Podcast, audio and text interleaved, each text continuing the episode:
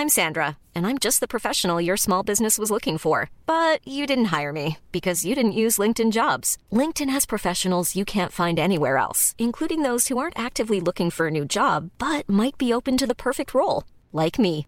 In a given month, over 70% of LinkedIn users don't visit other leading job sites. So if you're not looking on LinkedIn, you'll miss out on great candidates like Sandra. Start hiring professionals like a professional. Post your free job on linkedin.com/people today. Millions of people have lost weight with personalized plans from Noom, like Evan, who can't stand salads and still lost 50 pounds. Salads, generally, for most people, are the easy button, right? For me, that wasn't an option. I never really was a salad guy. That's just not who I am. But Noom worked for me. Get your personalized plan today at Noom.com. Real Noom user compensated to provide their story. In four weeks, the typical Noom user can expect to lose one to two pounds per week. Individual results may vary.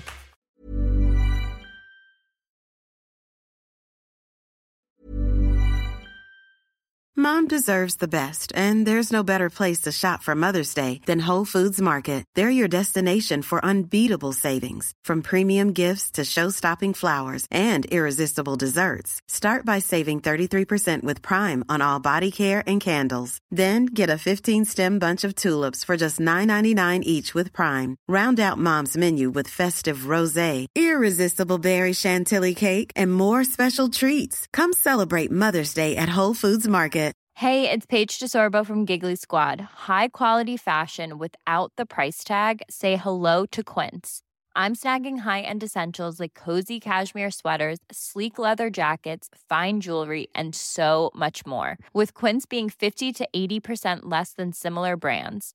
And they partner with factories that prioritize safe, ethical, and responsible manufacturing. I love that. Luxury quality within reach. Go to quince.com slash style to get free shipping and 365 day returns on your next order. Quince.com slash style. Planning for your next trip? Elevate your travel style with Quince. Quince has all the jet setting essentials you'll want for your next getaway, like European linen, premium luggage options, buttery soft Italian leather bags, and so much more. And it's all priced at 50 to 80% less than similar brands. Plus, Quince only works with factories that use safe and ethical manufacturing practices. Pack your bags with high-quality essentials you'll be wearing for vacations to come with Quince. Go to quince.com slash trip for free shipping and 365-day returns.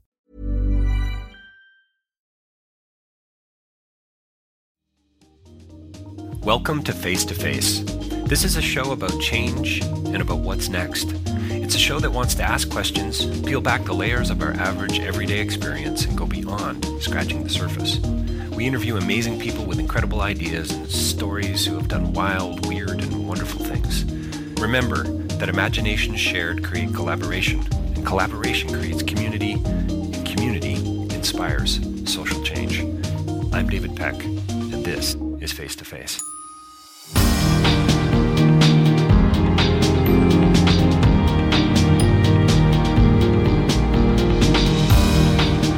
Well, welcome to Face to Face, and we have a very special guest with us today, uh, filmmaker uh, Joshua Oppenheimer, uh, the director of uh, The Look uh, of Silence, coming up at TIFF uh, in a couple of weeks. But more importantly, we're here to chat about some of the thinking and some of the, the experiences that Joshua had while making The Act of Killing, an Oscar-nominated film uh, just this past year. His first film, the uh, the entire history of the Louisiana Purchase, won a Gold Hugo Award. He's got a PhD in filmmaking, and as I just mentioned, uh, Oscar-nominated film The Act of Killing. Which, Joshua, um, before we get rolling, first, thank you so much for joining us today from, uh, I guess, from London. Is that right? No, Copenhagen, Denmark. Copenhagen, Denmark. Excellent. So uh, on a little bit of a different time scale than us right now. It's 11:05 a.m. here in Toronto, and uh, thank you so much for joining me today. It's my real pleasure. Thank you for having me. So, so Joshua, I've seen the film three times now. I saw the, I guess, the original release twice. I've seen the director's cut, and I think um, to say it's disturbing and beautiful and and and uh, uh paradoxical and contradictory, I mean, is, is a major understatement. What what are your thoughts today about the film that might be different from from what they were a few years ago? Well, there's I mean, the, film has grown as audiences around the world have seen it. First of all, thank you for your very kind words about it. Oh, you're welcome. For me, the film um, has perhaps one of the things that's made the film significant in a way that I couldn't have anticipated when we first released the film or when we first premiered the film at TIFF in 2012 is the impact that it's had inside Indonesia. It's mm. opened space for ordinary Indonesians to discuss, really for the first time without fear, the genocide upon which all of contemporary Indonesia has been built. And that, um, in turn, has helped provoke a public debate about the role of thugs and paramilitaries in Indonesian politics, the the use of the corruption in Indonesian politics, the use of gangsters in politics. So it's been it's been that that tr- space has opened not entirely because of the film, but the film has surely helped catalyze that, and that of course makes the film meaningful in a way that it was not yet when it first came to Toronto. I think also the film has come to me come for me to become a kind of you spoke of it being both terrifying and beautiful, a kind of fever dream more than a mm. a documentary, a fever dream about what happens when we build our normality on terror and lies and how we all lie to ourselves, tell stories to justify our actions. Can can we come back to that sort of beautiful uh, aspect of the film. I mean, it's it really is stunning. I mean, some of the shots, the opening shot of the of the I guess it's a seafood restaurant, the fish and the background and the mist and the dancers. I mean, the colors. It's just so vibrant and and deeply unsettling actually on the second and third viewing um, because at, at first viewing I just there was no expectations really I didn't know what was coming next so I'd love to get back to that in a second but you you mentioned in an article that you wrote a while ago that that uh, for ordinary people you talked about it representing um, what's the quote here an about face for the government uh, who had maintained the killings at this point were sort of heroic and glorious so Joshua are you a guy I mean I don't know you at all but it seems to me you're a guy who believes in change who believes in change of heart, who believes in things like reconciliation and forgiveness and so on. Are, are you that guy, or would you say that a film like this has um, um, sort of driven you deeper into a sense of darkness and cynicism? Think I'm not a cynic at all. I think that I'm not despairing. I think we have no right to be despondent, no matter how terrible things are. It is capitulation and therefore complicity to be despondent. Um, and and yet you cannot make a film that's as dark as the act of killing and not have a bleak and pessimistic view. And somehow at the same time and in absolute tension with that, you would never make such a film if you did not live for and by a kind of optimism, a, a yes. hope that by doing this you might make a difference, you might open a space. I think that that somehow resonates with the question of what art is all about.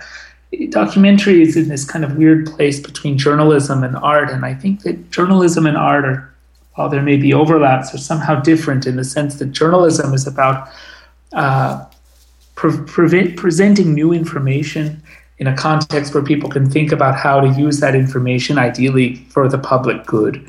And art, maybe by contrast, is about forcing or seducing people hmm. to confront painful, mysterious, difficult aspects of who we are, what our world is, that we probably already know, but are too uh, afraid usually to actually contemplate deeply. And in that sense, art is not about an encounter with the new, but a kind of new encounter with the familiar.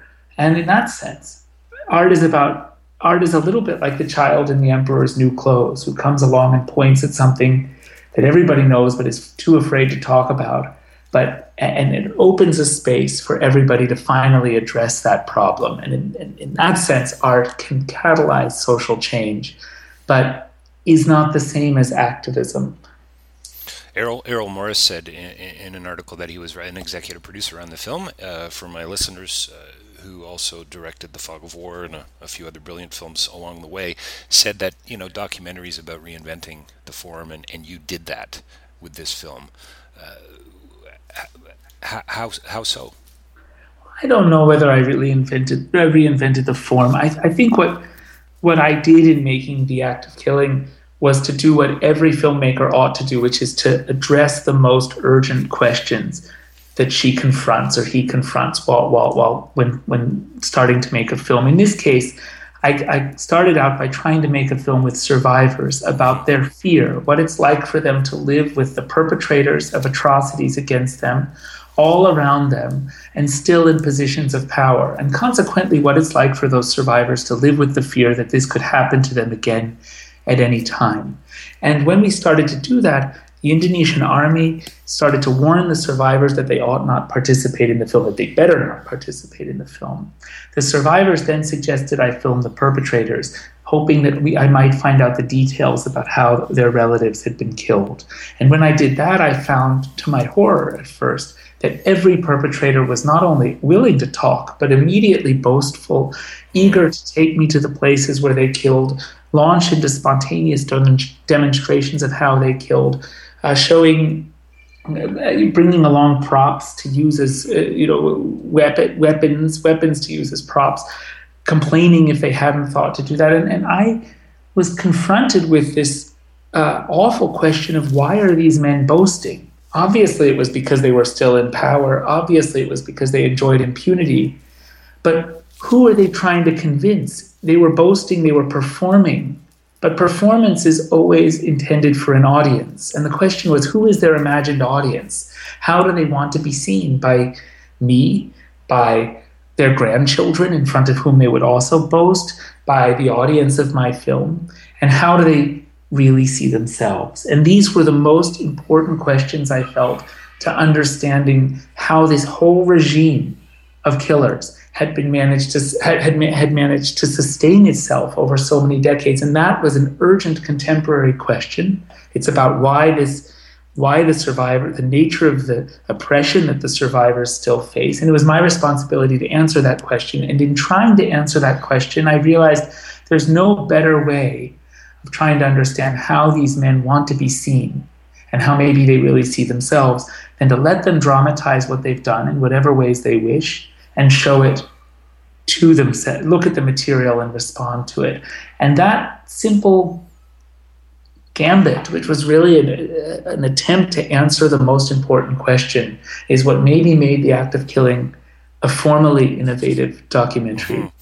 At what you know, there's uh, I got to tell you, uh, Joshua, I I need about a six and a half inter- hour interview with you. I just the, the amount of questions this has raised for me. Uh, my my history is is uh, I work in international development, and Cambodia is a huge uh, factor for me, and, and some of my reading and so on. And, and I know you're familiar with Rithy Panh's work and S21 and all that, uh, but I just it, it just goes so deep for me. But one of the things I find so disturbing about the film is, I guess, Anwar in a way. Uh, of course, is pretty disturbing in his own right. But you know, one of the the, the if I can dare say, my fa- one of my favorite lines in the film, and there's so many of these absurd lines, but Anwar says something to the effect of, "I always wore jeans to massacres." Mm-hmm. That's right. He does exactly. That's what he says. and and of course, anyone who's seen the film will see these almost ridiculous costumes that he wears, and and and uh, that Herman is wearing as well. And you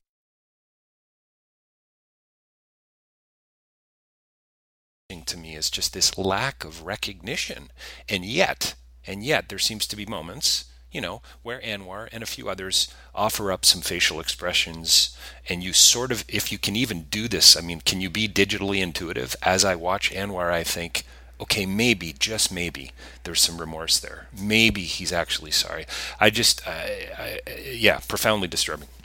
Well, I think I think the act of killing is a film about a man who doesn't believe his own words. One reason there's a longer version of the film that, that you that you've said you've seen that it came out in the U.S. and very soon on, on iTunes and Netflix in Canada as as and it's already out on DVD in Canada, but as the director's cut. But it really is the unabridged version of the film. It's the first version we completed, and apart from Toronto, was the main festival version of the film. Hmm. Um, the the reason there's a longer version is because we just felt it was important to give the viewer time to perceive Anwar's doubt, to perceive right. the fact these moments in his these moments where we, the facade is cracking, where he's he's you know cinema is actually not a great medium for words and particular but it is a great medium for people who don't believe their words and are giving any indication of that on their face. And i think you can see that anwar knows he's he's lying. There's moments in the film where i there's a moment in, in the longer version of the film in the director's cut where he's watching one of his cowboy scenes that they've created mm-hmm. a western scene and it's an absurd scene with elephants and herman his uh, sort of his sidekick, gangster protege in drag. And I ask Anwar, Anwar, do you think your your victims' families will be able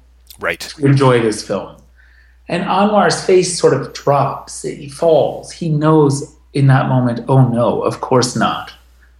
And it really, what he's saying, realizing is, oh no, of course this is awful. And my effort to sort of uh, to, to, to, to make it up to look beautiful, the effort to make a beautiful family movie, as he says actually at one point in that scene about mass murder, is is going to doomed to fail. And in that moment, he says he he obviously shows that he knows it was wrong, and that mm-hmm. the film will never be a success, as a, the, in, in the sense that he'll never be able to, to to to make what he did beautiful. And then he says, "Sure, of course they can enjoy. Of course they will." Of course they can enjoy it, but we can see that he knows it's a lie. And, and that, that is the crack, that is the sign that he knows what he did was wrong. And I think every perpetrator I met knows what they did was wrong. And what they've all, they've all used storytelling and the victor's history to do is to, is to to, to, to protect themselves from feeling remorse. So they know what they've done is wrong, but they avoid feeling remorse by lying to themselves. Do you think there's a sense, and uh, you know, Anwar starts out the film, I think him and Herman are talking, and he says something to the effect of, we have to show uh, that this is the history so that, you know, in the future people will remember. And I'm just wondering, you know, the film obviously is about so many more things than just genocide and, and, and history, but it's it's about about memory and memory and the eradication of it and so on. Um, I, I, I, sort of felt at that point that I was almost listening to Robert McNamara in A Fog of War, Errol Morris's film, where it seemed by the end of the film there was a sense of, holy smokes, I was a part of all this. Um, I, I need to not I can no longer absolve myself of this responsibility that I have not only to myself but to others and so on. Is was there a similar kind of conviction there? Do you think? I think it's a very important moment in the film at the start where, when Anwar says we have to show the future generations what we've done. It's very important because and it's echoed by many perpetrators in the film, including on this talk show they produce. Oh, which is just um, remarkably unsettling. I what what I found really difficult about your film, Joshua, is I thought I was a pretty bright guy and had quite a vocabulary. I'm realizing I don't because there's there's so few words to sort of describe the actual experience.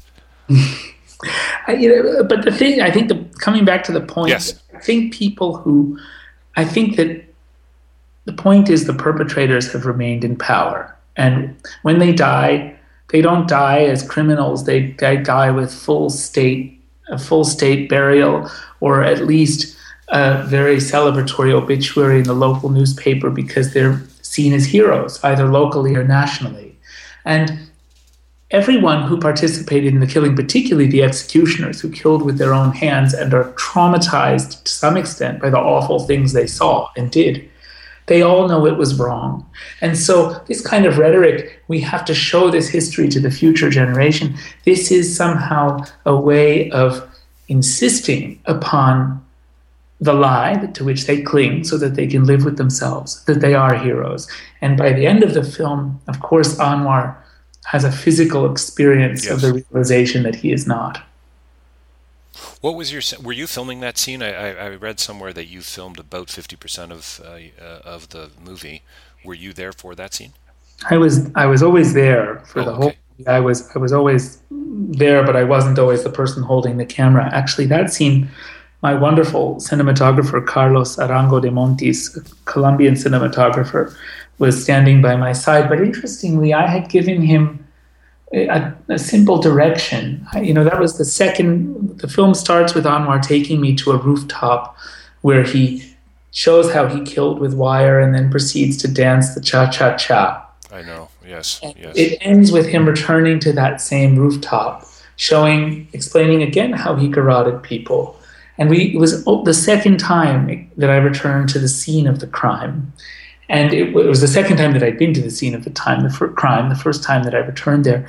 And when we went back, um, I, I instructed Carlos that we must stay against the wall and because the, the space that that terrace belongs to the dead and to walk out on the terrace is to walk in the space of the dead i, I talked actually cambodian filmmaker you mentioned Rithy Panh about filming in political prison a political prison in, in phnom penh and having the same instinct to stay back and keep the camera wide so we did, we did that and um, as somehow as, as anwar Anwar says, I know what I did was wrong, explains what happened there yet again, and then says, I know what I did was wrong, but I had to do it. Right. Beginning to repeat the lie. And then it's as though he literally starts choking on the lie and begins this horrific retching. And it's as though he's trying to vomit up the ghosts that haunt him. In that moment, I wanted to go up to him as a man I now cared for deeply after five years of working with him, despite what he's done and to put my arm on him and say it's okay, which is what we uh, North Americans do when we see distress. Right. Our boundless and, and probably misguided optimism. I, I wanted to do that, and then I realized, oh no, of course, this is what it looks like when it's really not okay. In that moment, I also somehow realized I cannot film with this man anymore. He has gone as far as he can go. He's given this movie everything he can give. And we it is time to end. And that was the very last time i filmed him five years after that first shoot on the roof where he danced which incidentally where he showed how he killed which incidentally was the very first day that i had met him. Wow. wow there's just such a sense of pride and arrogance and hubris that's that surrounds all of this. I think in that, that first scene he talks about when they first started killing these supposed communists, they beat them to death, and there was so much blood that it just smelled awful. And so I came up with a way better way of killing people. And and then there's a pause, and he, I think he says to you, Joshua, "Can I show you?" He says, "I need to. We need to. I'll show you." And then he says, "We need to reenact this properly." Properly. That's right. Yeah. And the other thing that is in, but the other thing that happens in that first scene, after he shows me how he killed with wire, he stands there with the wire. There's a cut, a little time cut. He stands there with the wire around his own neck now because immediately after showing me how he killed, he said, Now I must show you how the victims looked when they died. So from the very beginning of the process, he had this need to play the victim. Right. And show what the victims went through. But then he says, and I to forget what I've done. I've been drinking, going out dancing to be so that I wouldn't go crazy. And then he says, Look, I'm a good dancer and starts dancing the cha cha cha. And that was you know the unique moment there what's what's new for the viewer is of course a perpetrator boasting and reenacting what he did with apparent pride but for me anwar was the 41st perpetrator i had filmed at that point yes and he was and that was the first day i'd met him. It wasn't new that he was showing me how he killed. The dancing was surreal and grotesque but i'd filmed other surreal and grotesque moments with perpetrators a few of which will appear in the in the look of silence.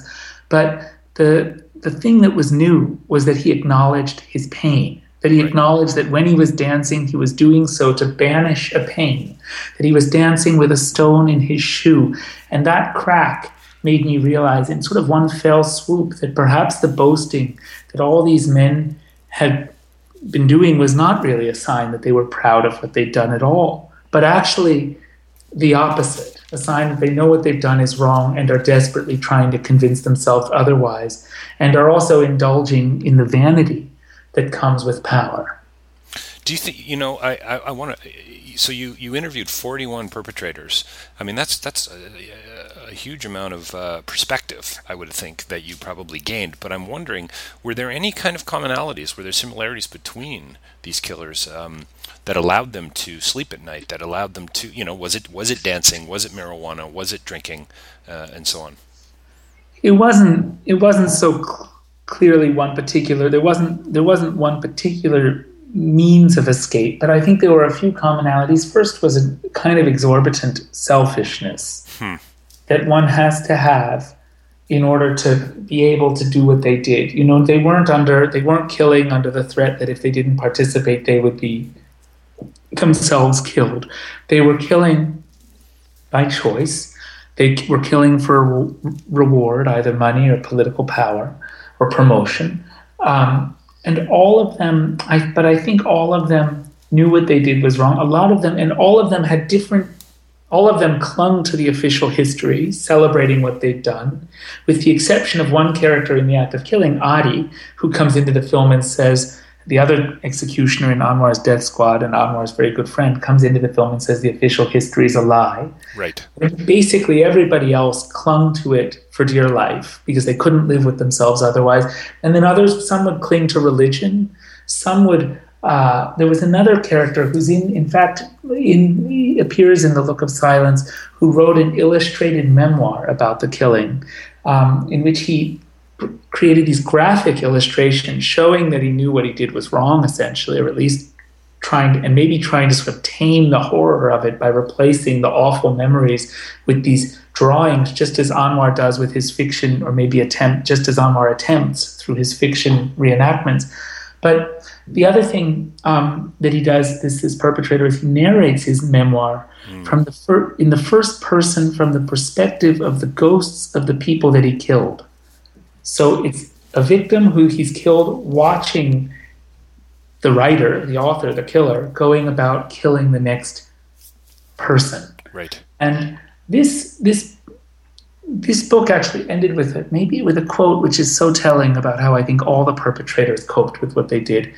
This this memoir ends with a quote from Napoleon, where he says Napoleon Bonaparte saying something, and I only know this quote from Indonesian, so I may be getting it wrong as one would through a game of telephone, but something along the lines that my mind is like a chest of drawers, and every and the key is to always know where the, is to keep the contents of every chest separate and never to let them mix. And to always know where you keep the key to each drawer. And at night, before you want to sleep, lock all the drawers and go to sleep. Wow.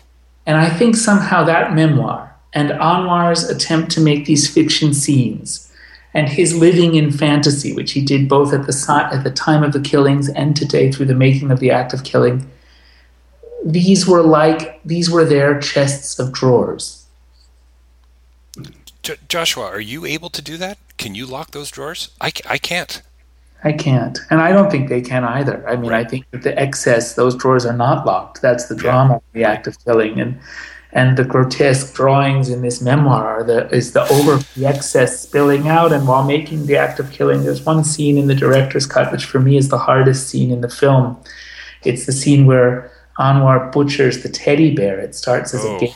yeah. It's it's but it's part of this descent into sort of hell that is anwar's downward spiral before the end. It's a film noir stylized film noir scene. It's very surreal very nightmarish.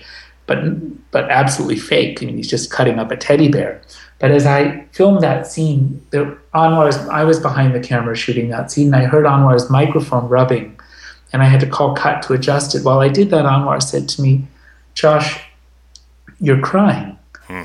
and I didn't even realize that I was crying, and that never happened to me before. I don't think since that I was crying without knowing it. And I checked and said, "So I am." And Anwar and I said, and Anwar said, what should we do about it? And I said, well, we should continue. I remember going home from that evening, that, that day shooting, that evening feeling very, very tainted and very, almost, almost, yeah, almost bl- contaminated, tainted right. by what I was part of making this film. And that, that was the beginning of eight months of really difficult nightmares and insomnia. So I cannot close the drawers. Um, it seems to me that you know you talked briefly about Adi, uh, yeah, Anwar's partner and friend, and so on. He does seem to be able to compartmentalize this in a way. I mean, at one point he says, you know, I don't feel guilty at all. We did this. Uh, you know, it's no different than Bush and, and Iraq, and you know, and he starts trying to equivocate, frankly, uh, from a moral perspective.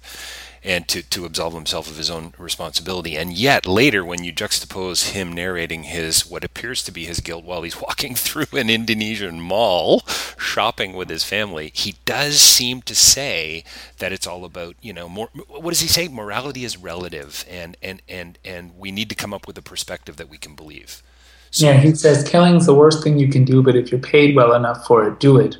just, just make up an excuse so that you can live with yourself afterwards. So there's a and, sense in which Joshua, you would sense, you would say Adi's, even though he's you know rhetorically brilliant and so on, and he's woven this real delightful web, you would say he's he's still very much haunted.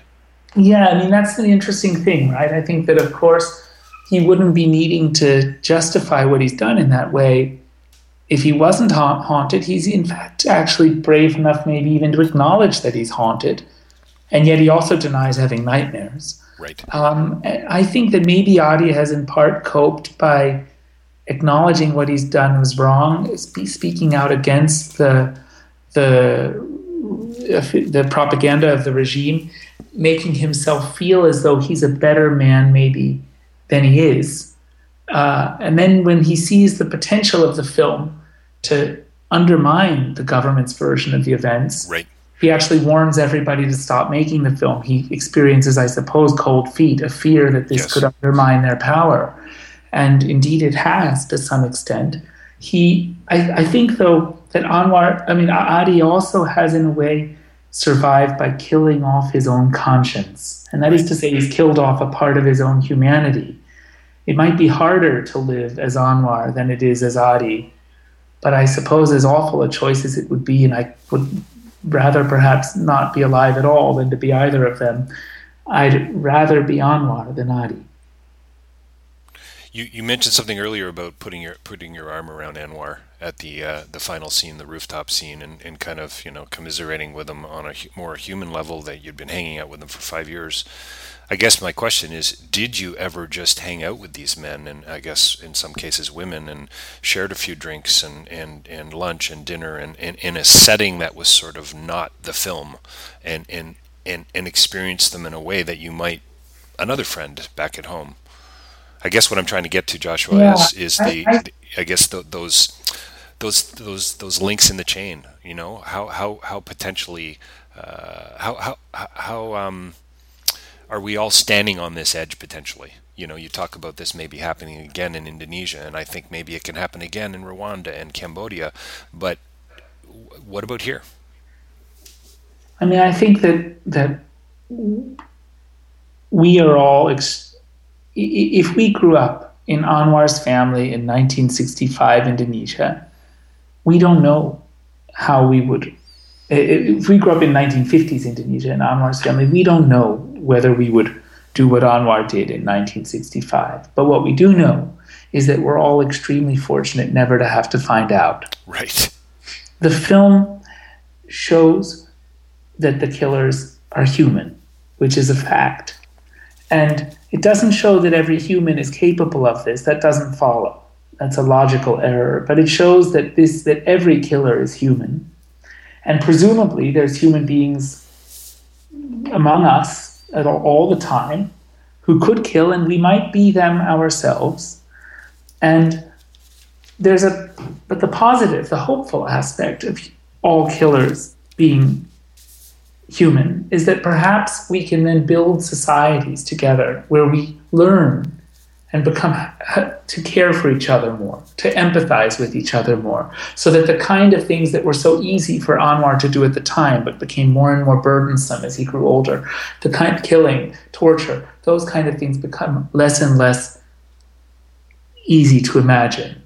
My country, the United States, slipped into a policy of systematic torture over several years and still has had no real reconciliation with that. Mm-hmm that didn't seem possible five years earlier. Uh, that we are always on an edge. We must always be vigilant. And I think the strategy of vigilance is empathy. Hmm. Um, could I ask you just a couple more questions before we close off? Of course. I would love to know what your thoughts are on the recent uh, convictions of Khieu Samphan and Nuon Chea in uh, in Cambodia. I'm sure you're aware of it, but just a couple days ago they were, you know, at what is it, 83 and 85, something I've been following very closely for the last few years. In fact, I was able to sit in one of the uh, trials uh, for a couple of hours a, a couple of years ago. D- does that give you some sense of hope? I mean, uh, with respect towards uh, Indonesian reconciliation and, and the future? Well, the problem is this the problem is that uh, in Cambodia, the perpetrators were maybe not completely, but largely, and in a way that has not happened in Indonesia, been removed from power. That the the I'm, I'm hope of course the act of killing is a warning of the horrific consequences of unfettered impunity, and so it is hopeful when there is justice. Um, at least it means that the kind of situation you see in Indonesia and in the act of killing, that kind of descent into a total moral vacuum, should face some resistance mm-hmm. in Cambodia. Indonesia has had a hopeful election result in July, where a, yes. first president who is not a an elite, an oligarch who became extremely wealthy through plundering the nation's wealth and through corruption, or an outright war criminal has been elected. That said, he chose as his vice presidential candidate the as his running mate, he chose the vice president who's in the act of killing, who says, We need our gangsters so that we can beat people up and get things done. Mm-hmm. So there's, and he's surrounded by war criminals and murderers in terms of advisors and supporters. So we, there's an awful long way to go yes. in India, and an before we're in a situation where the perpetrators could ever face trial. And the fact that they faced trial in Cambodia is because they were removed from power. The reason there was a Truth and Reconciliation Commission in uh, in South Africa is because the apartheid regime fell. The reason why Nazis were hunted down in South America is because they lost and ran away. In Indonesia, as I said earlier, when they die, they're treated to state state funerals. Right. Um, so we'll wrap it up here with this. I think uh, I'd love to continue chatting with you, but but sounds like you. Uh, I have two degrees in philosophy. Sounds like you gave up on a, a, degree, a BA in physics and philosophy at one point, and and I can't help but thinking you you've become this digital thinker, this digital philosopher. Uh, why why did you let go of philosophy? Why why did you drop out? Um, that's a really good question. I mean, I guess what I'm saying, Joshua, is I don't think you have. I don't think I don't. I don't. I'm still passionately interested in philosophy. I see my work as a kind of a kind of practical philosophy. I see my filmmaking as an exploration on the nature of existence mm. and the nature of which are the questions that most fascinate me. The, the, the, an exploration to the profound mystery of being that we exist at all I think I, I know I left physics because physics was always constrained to not deal with the metaphysical, which were the questions that really fascinated me. Why are we here? Why do we exist at all? Why was there a Big Bang? Yes, yes. Physics can't, can't ever go beyond that horizon. They can just look at the nature of the reality that is unfolded. But I, I, I see my work as philosophy in, in, in, in images and sound, and I see motion pictures you know, as infinitely, at least the, the images that I try to make, as much more intelligent and dense than I am, and therefore the filmmaking process is a process of excavation of the layers of meaning in the images and the and the creation of works that are hopefully far more dense than anything I could ever put into words. Thanks for joining us uh, today, Joshua. Your your new film, The Look of uh, Silence, is going to be uh, playing in Venice in a couple of uh, days, is it, or a couple couple weeks? In on the twenty, in the, just to the end of August, and then coming into uh, uh Toronto at TIFF. Uh, uh, look forward to maybe shaking your hand if you're around. I will certainly try to track you down after one of of your showings. Thanks again for for taking the time. I really truly appreciate it, and, and what a brilliant film you've made here. I look forward to the look of silence, and um, yeah, all the best. Thanks. An absolute pleasure to talk to you.